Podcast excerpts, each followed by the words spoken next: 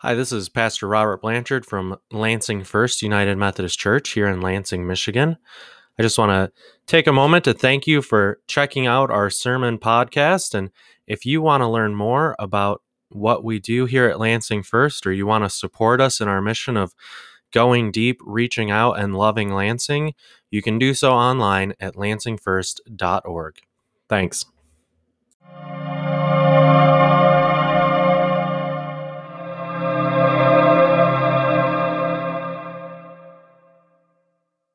Our third scripture lesson this morning comes from the letter of 1 John chapter 3 verses 11 through 24.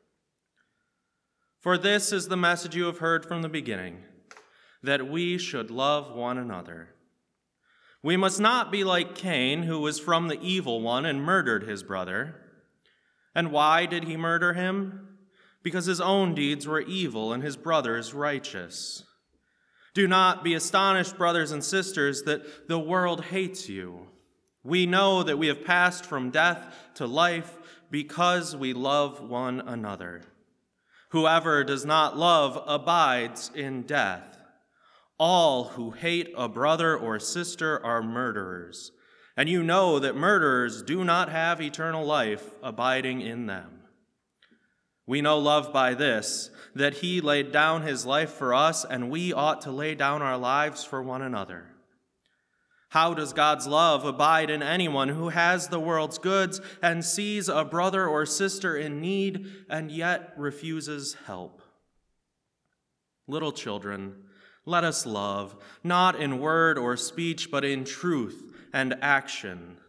And by this we will know that we are from the truth and will reassure our hearts before Him whenever our hearts condemn us. For God is greater than our hearts and He knows everything. Beloved, if our hearts do not condemn us, we have boldness before God, and we receive from Him whatever we ask, because we obey His commandments and do what pleases Him. And this is His commandment that we should believe in the name of his Son, Jesus Christ, and love one another, just as he has commanded us. All his, who obey his commandments abide in him, and he abides in them. And by this we know that he abides in us, by the Spirit that he has given us. The word of God for the people of God.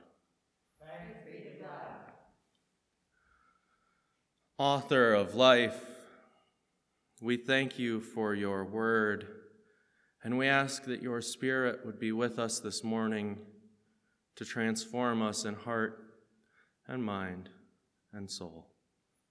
Amen. And this is his commandment that we should believe in the name of his Son, Jesus Christ, and love one another, just as he commanded us. That's it. That's the whole gospel right there. That's the sermon. What else is there to say?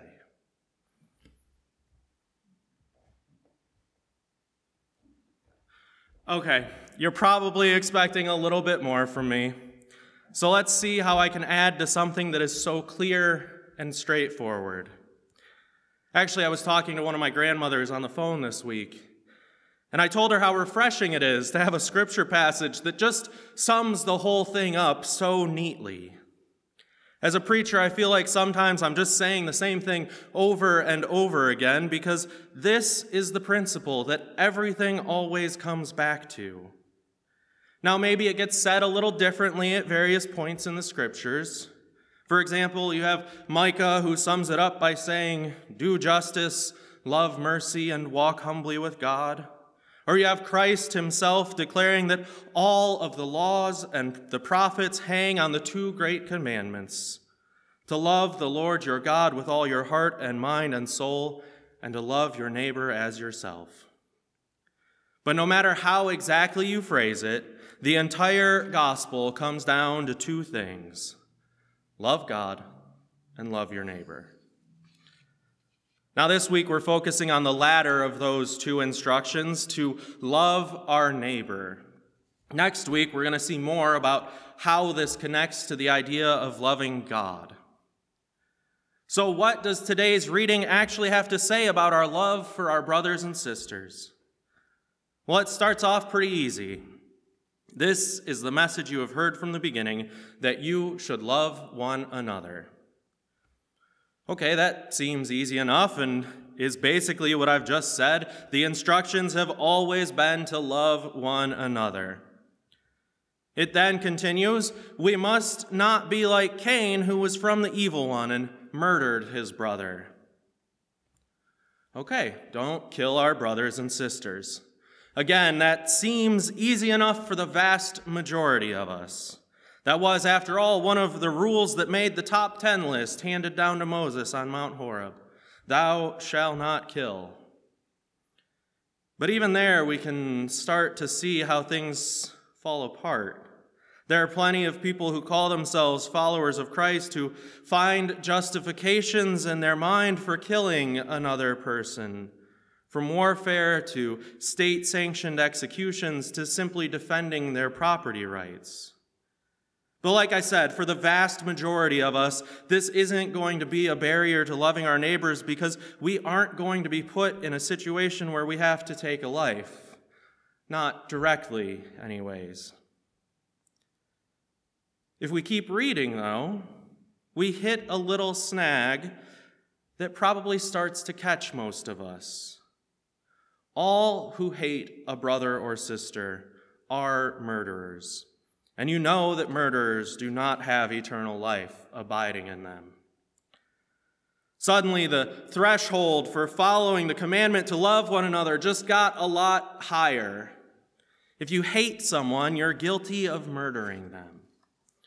So I don't have to be the person to pull the trigger on a gun or flip the switch on the electric chair or administer a lethal injection or stick the knife in someone or drop a bomb on someone in order to be a murderer. All I have to do is have hatred for them in my heart. Now, this may seem like an extreme position, but it's hardly an isolated position in our scriptures.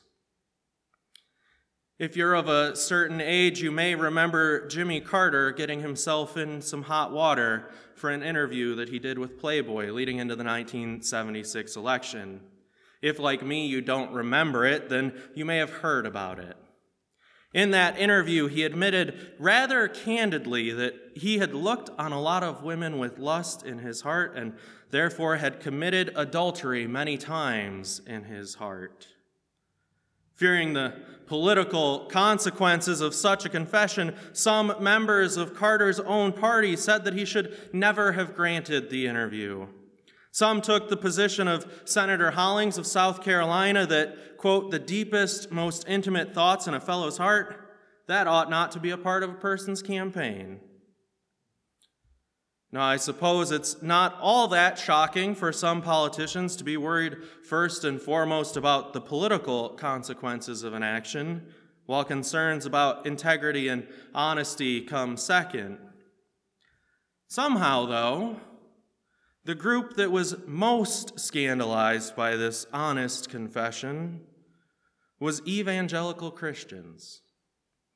By speaking candidly about his sins, Jimmy Carter managed to unify evangelical Christians, particularly Southern Christians who no longer had segregation to unify them, on the matter of sexual ethics. This interview became a lightning rod for Christian pastors to target with thunderous attacks from their pulpits. But here's the irony of that whole situation. Jimmy Carter was right to speak about his sins in such a way. In the fifth chapter of the Gospel of Matthew, during the Sermon on the Mount, shortly after the Beatitudes, Jesus said, You have heard that it was said, You shall not commit adultery.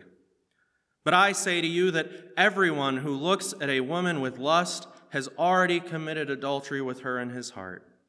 If your right eye causes you to sin, tear it out and throw it away. It is better for you to lose one of your members than for your whole body to be thrown into hell. And if your right hand causes you to sin, cut it off and throw it away. It is better for you to lose one of your members than for your whole body to go into hell.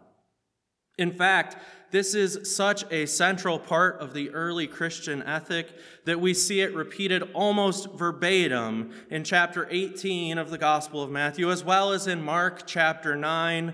Likewise, we see warnings in Luke chapter 12 that's what's, that what is done in the dark will be brought to the light. And Paul struggles with the power of sin in his body in Romans chapter 7. All the traditions of the early church seem unified in understanding that a sin of the heart is just as real as a sin acted out in the flesh. If I hate in my heart, I am guilty of murder. If I lust with my eyes, I am guilty of adultery. If I believe an untruth, then I am guilty of lying. If I covet the, covet the belongings of my neighbor, I am guilty of theft.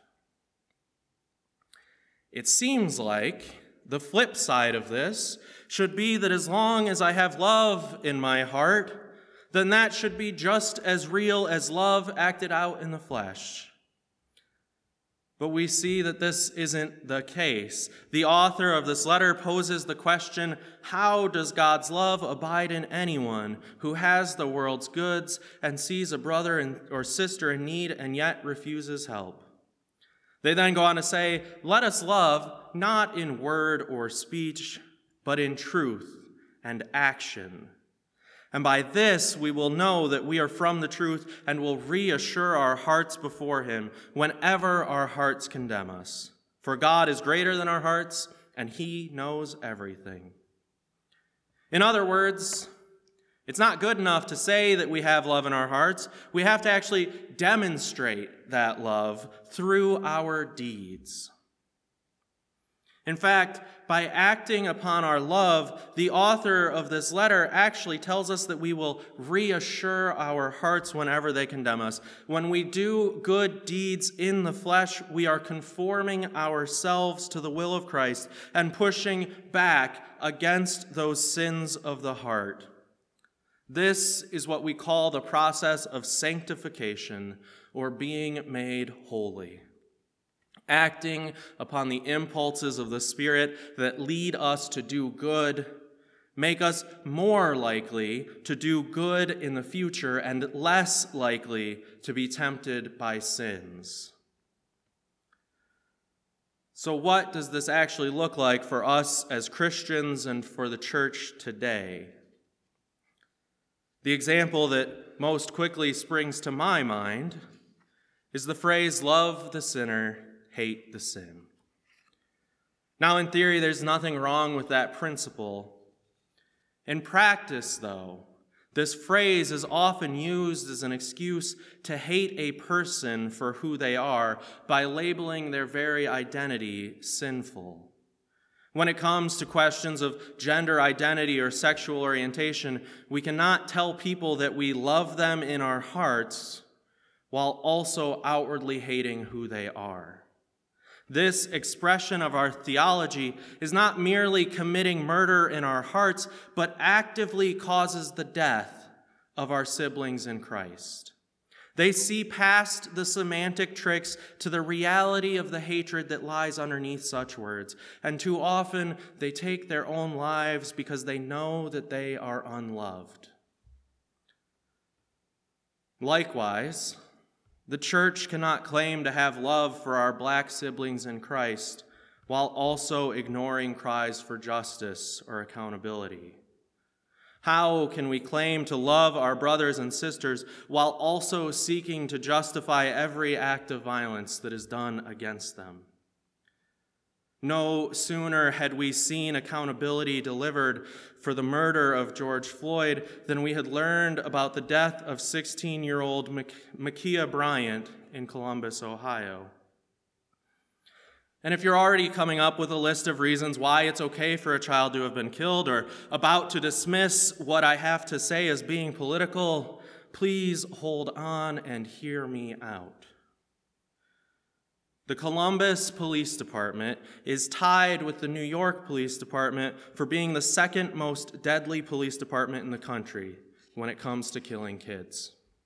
The, they only trail behind Chicago PD in the murder of children.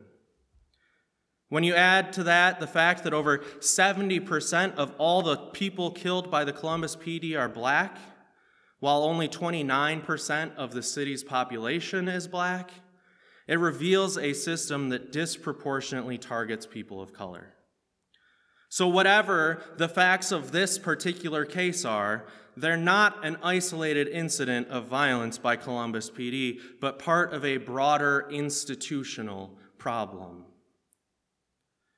Unfortunately, in the disproportionate use of force against people of color, Columbus is not alone.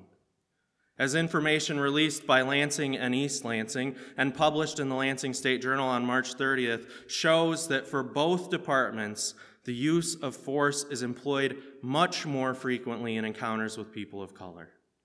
A reality that the heads of both departments have acknowledged needs to be addressed. I know it's probably making some of you uncomfortable that I'm talking about these things from the pulpit. But how can we love our brothers and sisters while turning a blind eye to systems that put them in danger? And this isn't me being against police officers as individuals.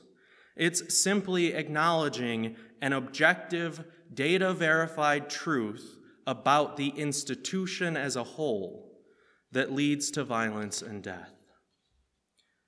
In order for us to love our brothers and sisters of color, we have to be willing to be honest about these things. We simply can't afford to say that we have love in our hearts while ignoring the material realities around us.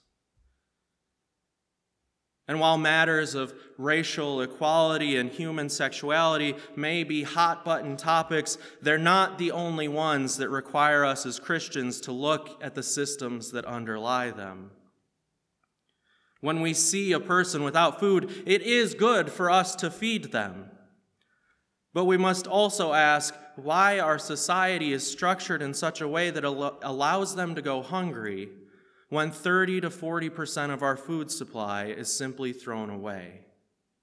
When we see a person without a home, it is good to offer them shelter or clothing if we can, but we must also ask why more than half a million of our neighbors are allowed to be homeless in America, while more than 10 million homes in the country sit completely unoccupied. It is good for us to show love to our neighbors by addressing the needs right in front of us. Each of these acts of mercy not only makes us more likely to do good in the future, they also make our society more likely to do good as well.